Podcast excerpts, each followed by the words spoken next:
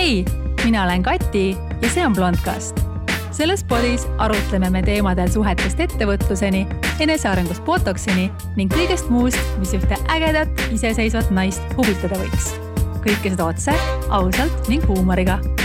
mu piltidel võib küll olla filtrit, kuid jutus mitte iialgi hei, hei, sinu taskusõbranna Kati jälle siin ja suur tänu, et oled mind jälle kuulamas see nädal on olnud minu jaoks äh, väga äge ja ka elumuutev, ehk siis äh, kapikati astub vaikselt kapist välja. ja juba ka oma Instagramis äh, siis eile rääkisin sellest, et see teine minu jaoks elumuutev või kannapöördeline asi on nüüd see, et ma hakkan juhtima uut TV3 saadet nimega Stuudio, mis alustab siis kahekümne kuuendal septembril see on minu jaoks tohutult äge asi, ma olen sellest äh, kaua unistanud. Ja see saade saab olema meelelahutuslik, lõbus, õpetlik ähm,, midagi sellist, mis äh, looks sellist helgust ja valgust meile elutubadesse. ja ma tõesti südamest äh, loodan, et sellest saab üks tõeliselt vinge asi ja ma omalt poolt luban, et ma annan absoluutselt oma parima. ja ütlen ka seda, et see saatetiim on suur ja ääretult professionaalne, et mul on meeletult suur au sellega seotud olla kogu see lugu algas tegelikult nii, et ühel kuumal suvepäeval helistas mulle siis TV3 juht Signe Suur ja kutsus mind casting ule. ja ma läksin selle mõttega, et äh, jah, ma olen paar sellist asja elus juba teinud, ma varsti jõuan sinna.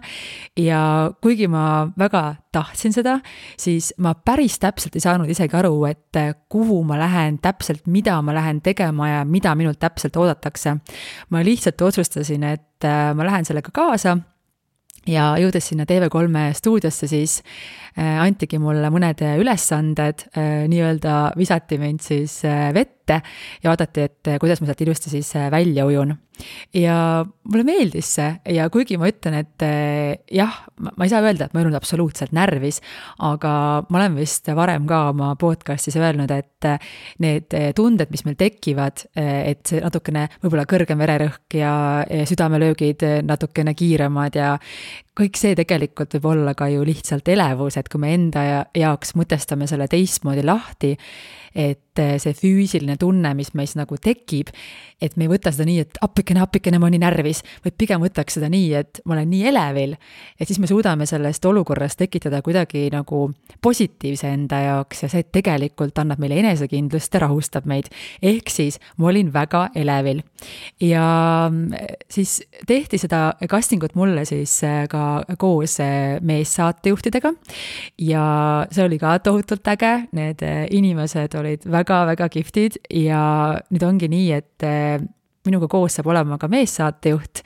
Ja neid on siis kaks, eh, sõltuvalt päevast eh, on selleks kas Marko Lõhmus. Ja Marko Lõhmust te võib-olla teate eh, Star FM-i vahendusel, ta on nimelt siis Star FM-i saatejuht. Väga kihvti häälega ja väga lahe inimene. ja teine on siis Eero Reinu, kes on võib-olla tuttav teile ka Terevisiooni vahendusel, kuna ta on Terevisiooni siis paar aastat tagasi ka juhtinud hommikuti. ja tõesti, kõik see laienenud tiim ka, kellega me oleme neid koosolekuid teinud ja ajurünnakuid, äh, produtsendid, toimetajad, äh, kogu see tiim on lihtsalt fantastiline. Neil on äh, pikaajaline kogemus, et, et ma tunnen ennast selles mõttes hästi turvaliselt ja ka kuidagi on tekkinud selline nagu aukartus, et, et ühest küljest tahaks väga-väga hästi teha ja tunnen, et tahan väga palju ka sinna lauda tuua, samal ajal ka olen sellises nagu õpipoisi rollis, et kuulan siis, et mida kogenumad ja targemad inimesed siis nagu räägivad ja proovin sealt üht-teist äh, iga kord rohkem kõrva taha panna igatahes ma olen tõesti, tõesti tohutult, nagu tohutult, tohutult rõõmus selle võimaluse üle.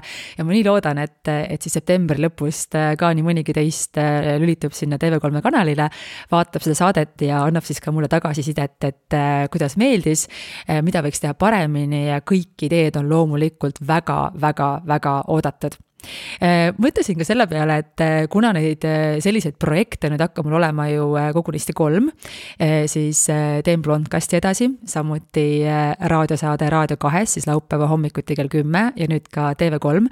et siis, et, et võib-olla on tekkinud ka mingisugune ma ei taha nüüd öelda segadus, aga ma olen saanud eh, Instagrami paar küsimust, et okei okay,, et aga, et, et mis erinevus neis on ja, ja mis need suunad on.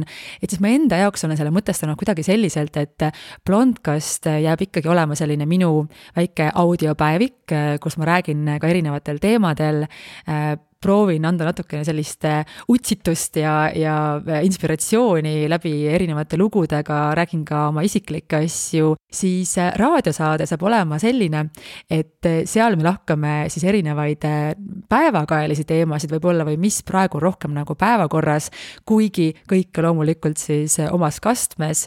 ma võtan selle nädala kokku enda jaoks läbi mõningate siis oluliste võib-olla uudiste, mis meil toimub ja, ja avaldan oma arvamust arvamust ja, ja toon sellist oma vaatenurka. et see võib-olla on selline äh, blondkastiga kindlasti mingisuguseid sarnaseid jooni sinna jääb, aga jääb võib-olla ka natukene lihtsam, meelelahutuslikum, lõbusam ja kergem, sellepärast et laupäeva hommikud tegelikult selliseks kerguseks meil ju ongi.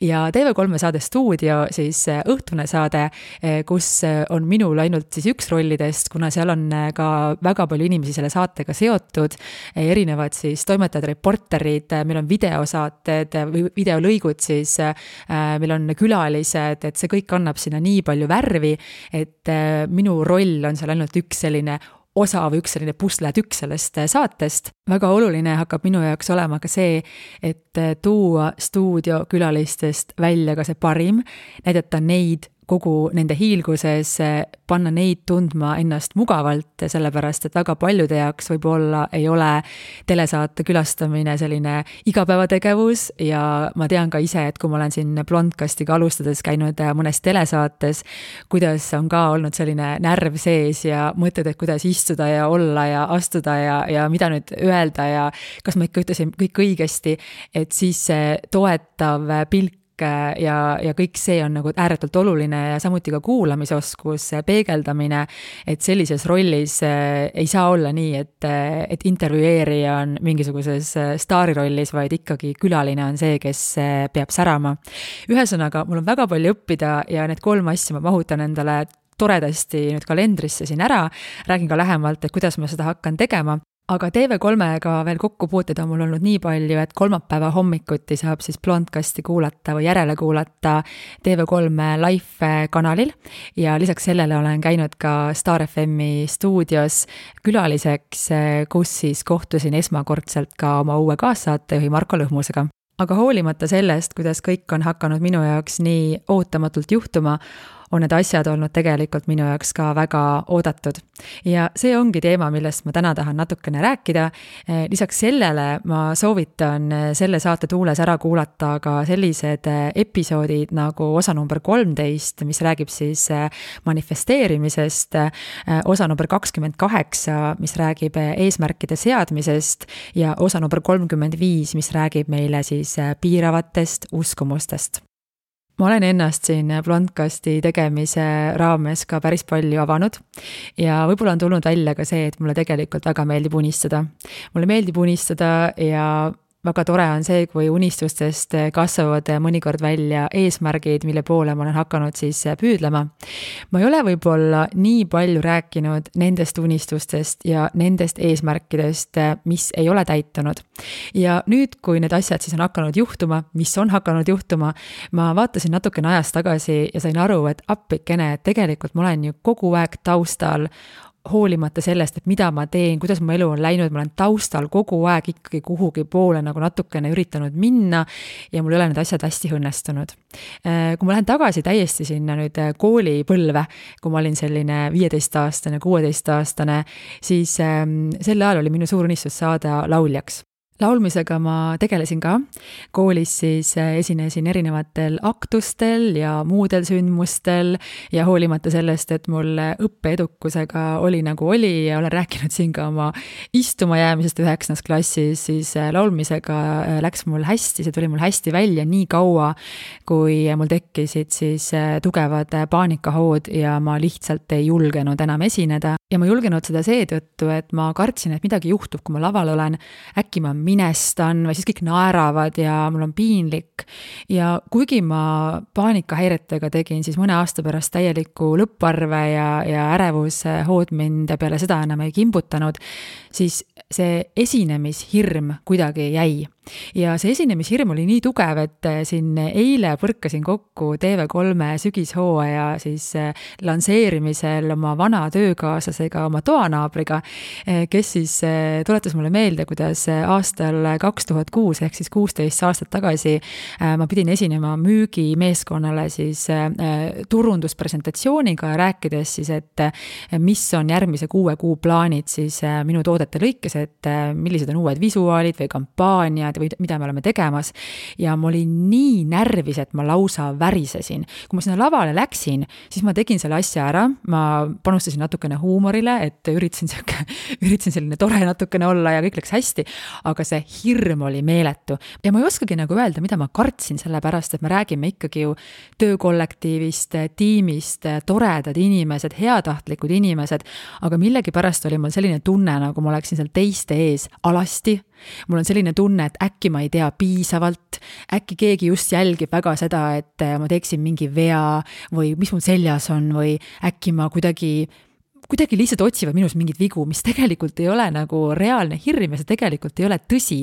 et mitmel koosolekul või mitmel üritusel sina oled käinud, kus sa vaatad esinejat selle pilguga, et mis tal viga on inimesed on ikka tegelikult eh, heatahtlikud. Ja üks asi, mida ma olen eh, nüüd õppinud tegema, on ka see, et kui ka on selline suurem elevus nii-öelda sees, et eh, ma otsin sellist sõbralikku naeratavat nägu, et kui sa oled kunagi publiku hulgas, kus keegi esineb ja sulle tundub, et see inimene on silmnähtavalt närvis, siis tee talle selline toetav pilk naerata talle ja kui see inimene näeb sinu nägu esinedes, tal hakkab kindlasti väga palju kergem. et väga palju juhtub selliseid olukordi tõesti, kus me näeme, et keegi esineb, kes ei tunne ennast mugavalt, me ei ole, väga vähesed meist on sündinud esinejad. et, et see annab nii palju, äh, kui see toetav pilk selle asemel, et vaadata näiteks maha, sosistada kellegiga, kes su kõrval istub, sellepärast et kui keegi esineb ja sa sosistad publiku hulgas, sa võid võib-olla öelda, et äh, väga vinge esinemine, aga see esineja vaatab, et et eh, sa kritiseerid teda või sind ei huvita, sa ei pööra tähelepanu, et sul on igav ja sellest läheb ta veel rohkem närvi. et eh, ma kuidagi võib-olla ka tänu sellele, et mul endal see hirm on nii suur olnud, kui ma käin eh, kuskil, kus keegi esineb, olgu see siis laulja või keegi, kes kõneleb, ma proovin, annan endast selle parima, et tõesti kuulata naeratus näol toetava pilguga, sellepärast et ma ise tean, kui palju ma oleksin seda kunagi siis tõesti vajanud. aga esinemishirm oli mul ka enne seda, et enne seda mul oli üks veel suurem esinemine siis Eesti pressile, kus ma lansseerisin siis kaks tuhat viis ühte kaubamärki, mis tänaseni tegutseb ja, ja see oli selline nädal, et ma võtsin vist mingi kümne päevaga vist viis kilo alla selle suure närveldamisega ja veel veerand tundi enne mu esinemist ma lihtsalt ma, ma lihtsalt tundsin, et ma, ma ei lähe seda lugu nagu rääkima, sellepärast et ma lihtsalt olin nii närvis. ja mul on nii kurb, et mul ei ole sellest esinemisest mitte ühtegi videot äh, järgi. Äh, võib-olla kusagil arhiivides on, kui ma uuriks, tuhlaks, ma ei tea, äh, et ma nii tahaksin seda ise näha, sellepärast et äh, ma olen päris kindel, et mul ikkagi käed värisesid ja ilmselt ka hääl värises. sest äh, pärast mind võttis siis esinemise üle siis ka ettevõtte tegevjuht äh, ja vist ka isegi omanik, kes loomulikult olid kogenud ja enesekindlad ja, ja pigem siis uudistes näidati nagu nende lõike, et mina oma nägu kusagilt pärast seda ei leidnud, et seega ma julgen arvata, et see ei läinud eriti hästi. aga ühesõnaga tagasi algusesse ma väga tahtsin saada lauljaks. Äh, see ei õnnestunud erinevatel põhjustel. on mul meeles ka see, kuidas äh, mu kaks äh, imeilusat klassiõde siis tegid ühe väga vinge tüdrukute bändi. siis ühe kolmanda tüdrukuga, kes samuti meie koolis käis, sellest bändist sai väga popp tantsuklubide vallutaja ja nende ühte hitti mängitakse siiamaani erinevatel retropidudel. et ma mäletan, kuidas ma tundsin ennast sellel hetkel, et te olid nii toredad tüdrukud, et ma olin nagu, mul oli nii hea meel nende üle. aga samal ajal ma kuidagi tundsin sellist enesehaletsust, et aga mina, et miks mul niimoodi ei lähe ja ah, ju ma pole piisavalt ilus. äkki ma olen liiga paks, ma olen liiga maakas, ma ei ole popp, sest tegelikult mul on ju ilus hääl, et miks mulle siukseid võimalusi siis kunagi ei tule. et nemad on need popid tüdrukud ja ma mäletan, et mul oli niisugune kerge nagu selline enesehaletsuse tunne, aga siis ma hakkasin juba vaatama, et okei okay,, Nancy. Ja Nancy'st ma mäletan äh, ühte mingisugust äh, ajalehe või ajakirja artiklit, kus mul on lihtsalt meeles see üks lause. Ja ta ütles nii, et ta alustas äh, laulmisega ise õppijana kolmekümneaastaselt ja ma olin sel ajal võib-olla viisteist või kuusteist. Ja see lause mind inspireeris, sest et ma sain aru, et kuna ta oli nii popp, ta oli kõikidel festivalidel üritustel ja ju raadios mängiti kogu aeg, ma sain aru, et vau, et kui tema alustas kolmekümneaastaselt, siis mul tegelikult on ju veel aega. ja see oli üks selliseid esimesi lauseid võib-olla, mis on hakanud mind selles mõttes inspireerima, et ma olen aru saanud, et tegelikult mitte millegagi ei ole nagu liiga hilja alustada. Äh, noh, ühesõnaga ka kolmekümnendaks eluaastaks minust lauljat ei saanud, aga ma üritasin, ma käisin ka ühel konkursil. Äh, ma ei mäleta, mis aasta see oli, see see võis olla mingisugune ma ei tea, ma arvan, et äkki ma olin mingi kahekümne kolme aastane siis. Ehm, sellest eh, konkursist koorus välja siis üks väga populaarne tüdrukute bänd. Eh, siis ma ei teadnud, mis bändiga on tegu, aga tagantjärgi siin natukene Sherlockit mängides ja otsi kokku viies ma olen aru saanud, et jah, et tegemist on siis ühe sellise kunagise väga populaarse bändiga, kus on siis kolm neiut sinna ma ei saanud. mul on sellest jällegi kuskil mingisugune ajalehe väljalõige, kus mul on mingi juukselakipudel või juuksehari käes, sellepärast et see äh, audition siis käis selliselt, et me pidime midagi natukene laulma stuudios ja siis pärast seda pidime näitama ka oma tantsuoskust. ja kõik see asi oli ka tohutult piinlik, sellepärast et ma olin meganärvis ja ma olin teistest juba kahekümne kolme aastasena tunduvalt vanem, sellepärast et enamus tüdrukuid, kes sinna siis kandideerisid, olid vist minu arvates sihuke kuusteist, seitseteist teist. ja ma mäletan, et selle lakipudeliga seal oma puusi höörides mõtlesin, et, et Kati, et mida sa teed, mida sa teed aga ma ikkagi tegin seda sellepärast, et ma väga tahtsin laulda. noh, ikka noortel tüdrukutel, ma ei tea, mis on need unistused, et tahan saada lauljaks, tahan saada näitlejaks, tahan saada Eesti Oprah'ks. noh, nagu poistel tahan saada politseinikuks, tahan saada astronaudiks. et see oli ka minu selline väikene, väikene unistus. ja osalesin ka siis eh, hiljem ühel lauluvõistlusel, mis oli täielik katastroof, ma valisin endale täiesti vale laulu. Eh, see oli täielik klounaad ja kui ma sellest aru sain, ma üritasin viimasel hetkel ennast ka sealt nagu välja tõmmata tõmmata. aga siis mulle öeldi, et see laul on juba lindis ja et vahet ei ole, kas ma sellest saatest nüüd lähen ära või mitte, aga selle lindi nad mängivad igal juhul ette. ja, ja siis seetõttu ma siis mängisin selle asja siis lõpuni või õigemini öelda siis lühikese lõpuni, sest et väga pikka pidu mul seal ei olnud. ja ma olin nii traumatiseeritud sellest sest et ma ise nägin, kui halb ma olin, ma olin tohutult halb, see oli lihtsalt tohutult piinlik. et ma seda linti ise ei julgenud vaadata üle kümne aasta. ja alles siin paar aastat tagasi ma suutsin seda vaadata ja lihtsalt naerda, et siis ta oli nagu lõbus. vaatasin, et noh, väike noor Kati, et noh anna minna. et selles mõttes, et, et vaata, kus lops, noh, läks niimoodi, noh. et vaata, mis sul seljas on ja milline soeng ja kuidas, mis laulu sa valisid ja inglise keeles loomulikult ja kuidas selle inglise keele hääldusega ikkagi asjad on ja et noh, praegu vaatad nagu niimoodi kerge kaastundega ja, ja natuke nagu on lõbus, aga sellel hetkel ma olin, ma olin ikka, ma, mul oli ikkagi trauma, et ma elasin seda nii raskelt üle, et ma otsustasin, et sel hetkel ma teen laulmisega täieliku lõpparve.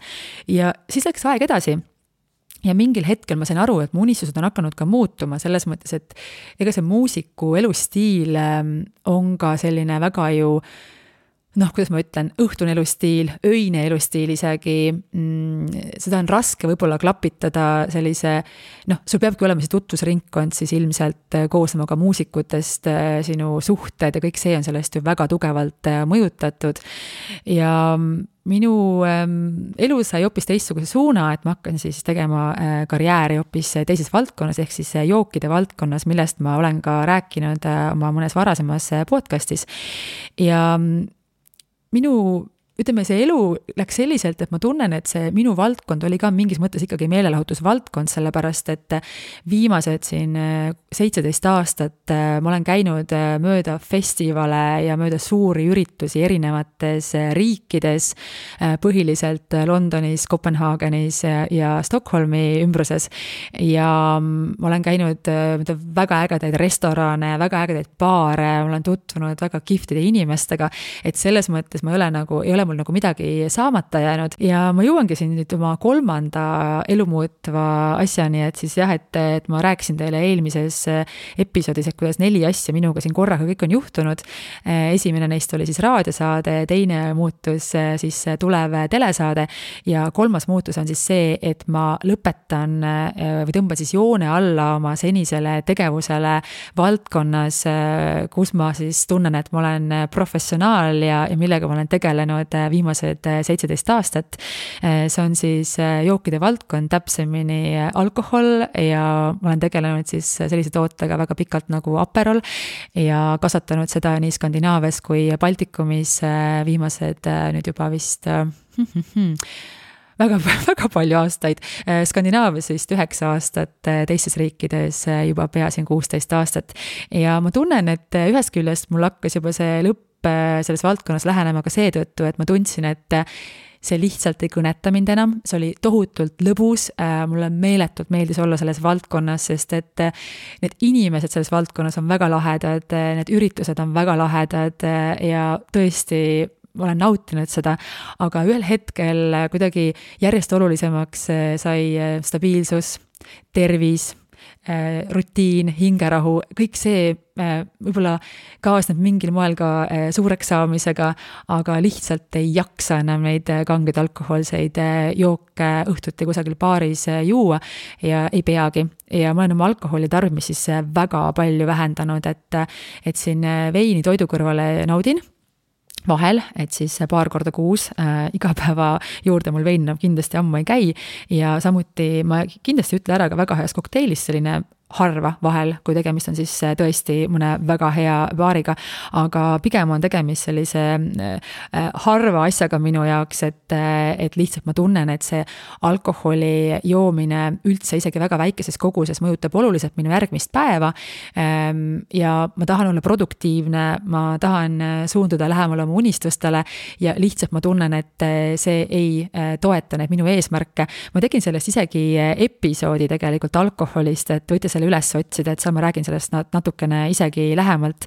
aga ühesõnaga, minu jaoks on väga suur muutus, et, et ma tõmban joone alla millelegi, mida ma olen teinud siis äh, nii palju aastaid enamiku või enamuse või, või lõviosa siis äh, oma äh, täiskasvanu elust. viimasel ajal küll ettevõtjana pakkudes siis konsultatsioone suurtele korporatsioonidele, aga mm, jah, igal asjal on algus ja igal asjal on lõpp Äh, ütlen ära, et jah, et minu sissetulekud äh, kukuvad äh, kordades, aga kõike ei saa rahas mõõta raha on oluline nii kaua, kuni seda ei ole või kui seda on väga vähe. sellepärast, et raha puudumine paneb meid olukorda, kus me väga tihti oleme sunnitud tegema midagi, mida me võib-olla alati teha ei taha.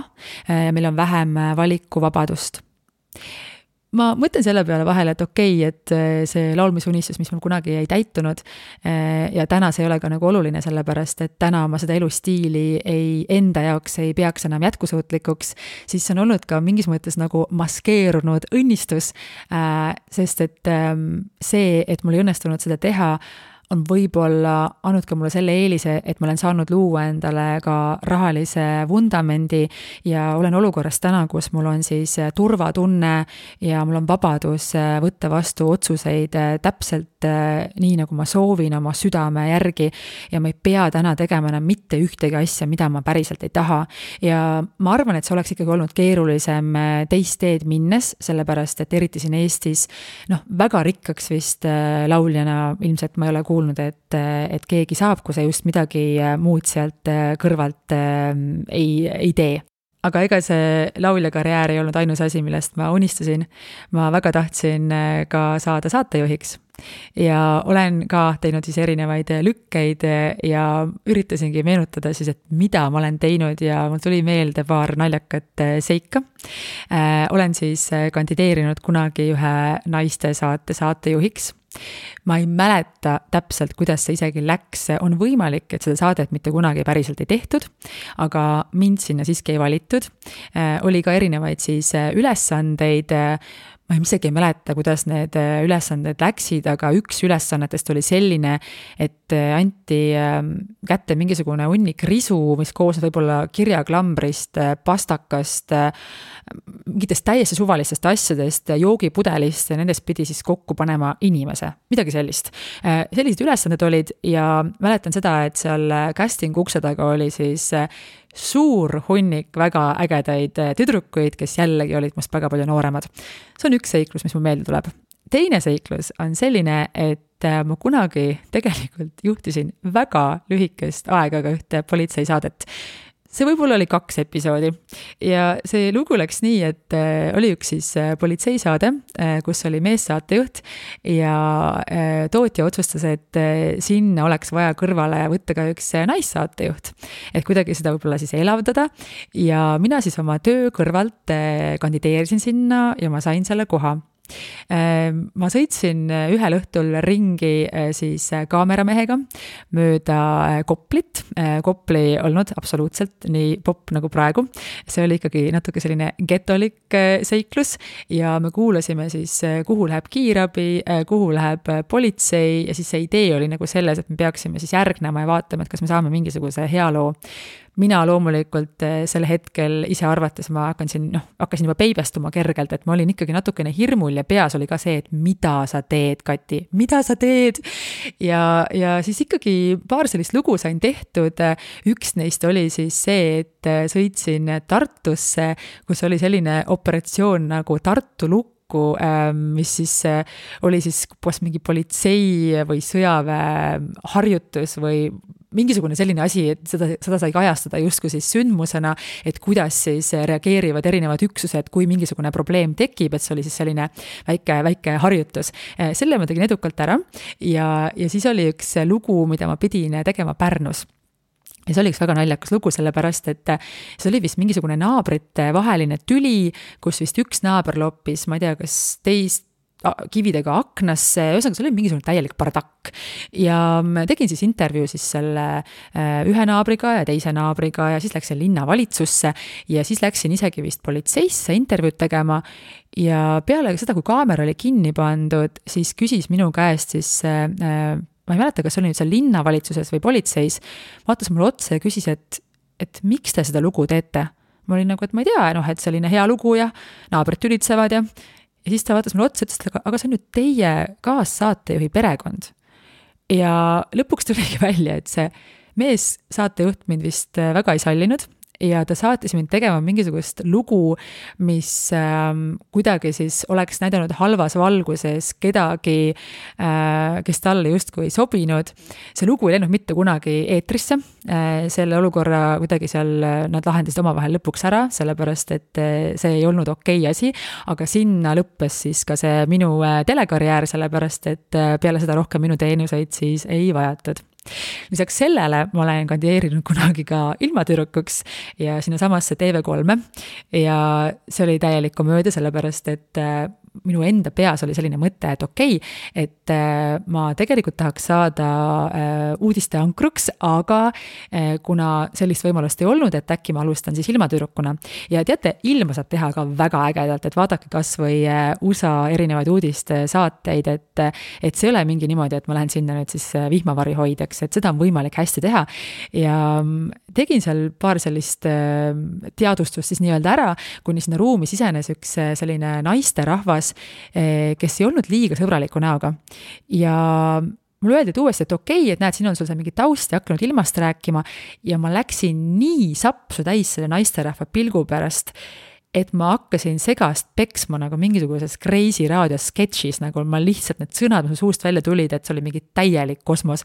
ma, ma ei mäleta, mida ma ütlesin, aga see oli, noh, see oli lihtsalt niimoodi, et ma panin vist mingisuguseid täiesti suvalisi sõnu ritta, millel polnud ilmaga mitte mingisugust pistmist. ja kui ma sealt lõpuks ära läksin, ma sain aru, et noh, ilmselgelt, ilmselgelt ma seda tööd ei saa ja see ei ole veel kõik, ma olen kandideerinud ka ühte sellisesse kodu- või sisustussaatesse toimetaja saatejuhiks.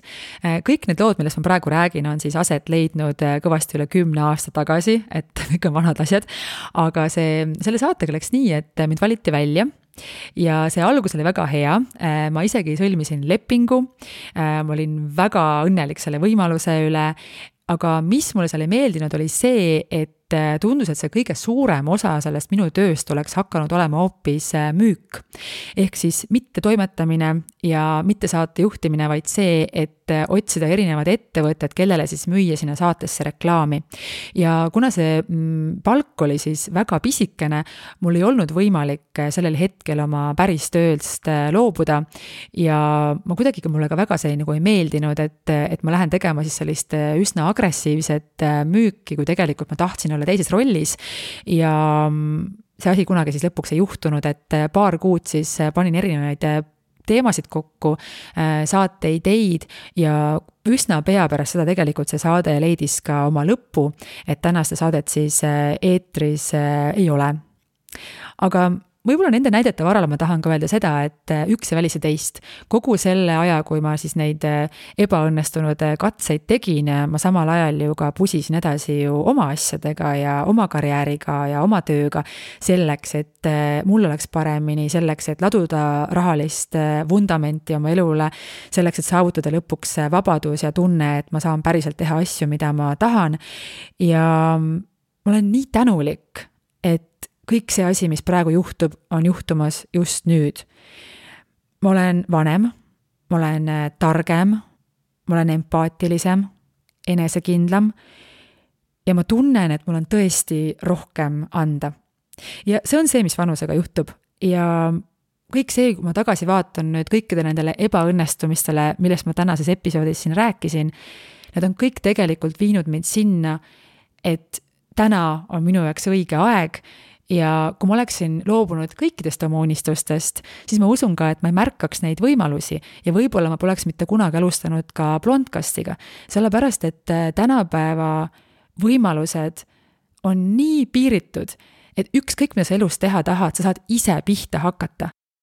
kui sa ei saa oma telesaadet, sa saad ikkagi teha Youtube'i. kui sa ei saa oma raadiosaadet, sa saad ikkagi teha podcast'i. kui sa tahad minna näiteks komöödiasse sa võid ikkagi teha mingisuguseid väikseid esinemisi kuskil. sa võid teha TikTok'i, sa võid teha Instagrami. meeletud võimalused on eh, silma paista neil tänapäeval, kes tegelikult päriselt tahavad midagi teha, kelles on midagi, kes tunnevad, nad on andekad või kes tunnevad, et nad tahavad seda asja õppida ja teevad seda südamega kõik võimalused on tänapäeval selleks olemas, kõik on palju lihtsam, kui see oli kümme või kakskümmend aastat tagasi. et ükski unistus tegelikult ei ole täna liiga suur. kui see esimene uks läheb kinni, siis on teine uks ja siis on kolmas uks ja siis on neljas uks ja kui kõik uksed on kinni, siis sa ise lood selle ukse endale. ma teen siinkohal ka ühe väikese ümberjutustuse ja tegemist on siis äh, inspiratsioonikõnega, mille on teinud äh, selline Miss USA nagu Deshona Barber. Eh, seda on eh, levitatud nii Facebookis, Instagramis kui Youtube'is ja see võib-olla kõlab teile paljudele tuttavalt. ja ma soovitan seega teil endal päriselt üles otsida, guugeldades näiteks siis Deshona Barber või Black Miss USA Motivational Speech, et, et selle leiab üsna lihtsasti siis eh, Google'i kaudu ülesse. aga ma arvan, et see on üks parimaid õpetlikke lugusid sellest, et kuidas ei tuleks alla anda ja lugu on järgmine. ma olin noor mustanahaline naine, kes töötas Targeti kaubamajas ja samal ajal olin astunud ka USA armeesse. üks päev tuli mulle kliendiks üks naisterahvas, kes vaatas mulle otsa ja küsis, et kas ma olen siin sündinud. ütlen ära, et see on üks solvavamaid küsimusi, mida sa võid küsida sellise nahavärviga inimese käest. ma vastasin talle jah. tema järgmine küsimus oli, et kui vana sa oled? ma vastasin talle üheksateist ta küsis mu käest, kas ma olen abielus. ma vastasin talle ei. siis ta küsis, et kas mul on lapsi. ma vastasin talle veelgi rohkem ärritunumalt ei, et kuidas ma saan teid üldse aidata. ta vaatas mulle otsa ja ütles, et sa näed välja nagu järgmine Miss USA see pani mind tõeliselt naerma, sellepärast et come on, äh, mul on täiesti teised eesmärgid elus, ma olen sõjaväes ja see ei ole teema, mis mind absoluutselt huvitab mingil põhjusel ja kuidagi ta suutis mind veenda temaga kohtuma järgmisel päeval Starbuckis.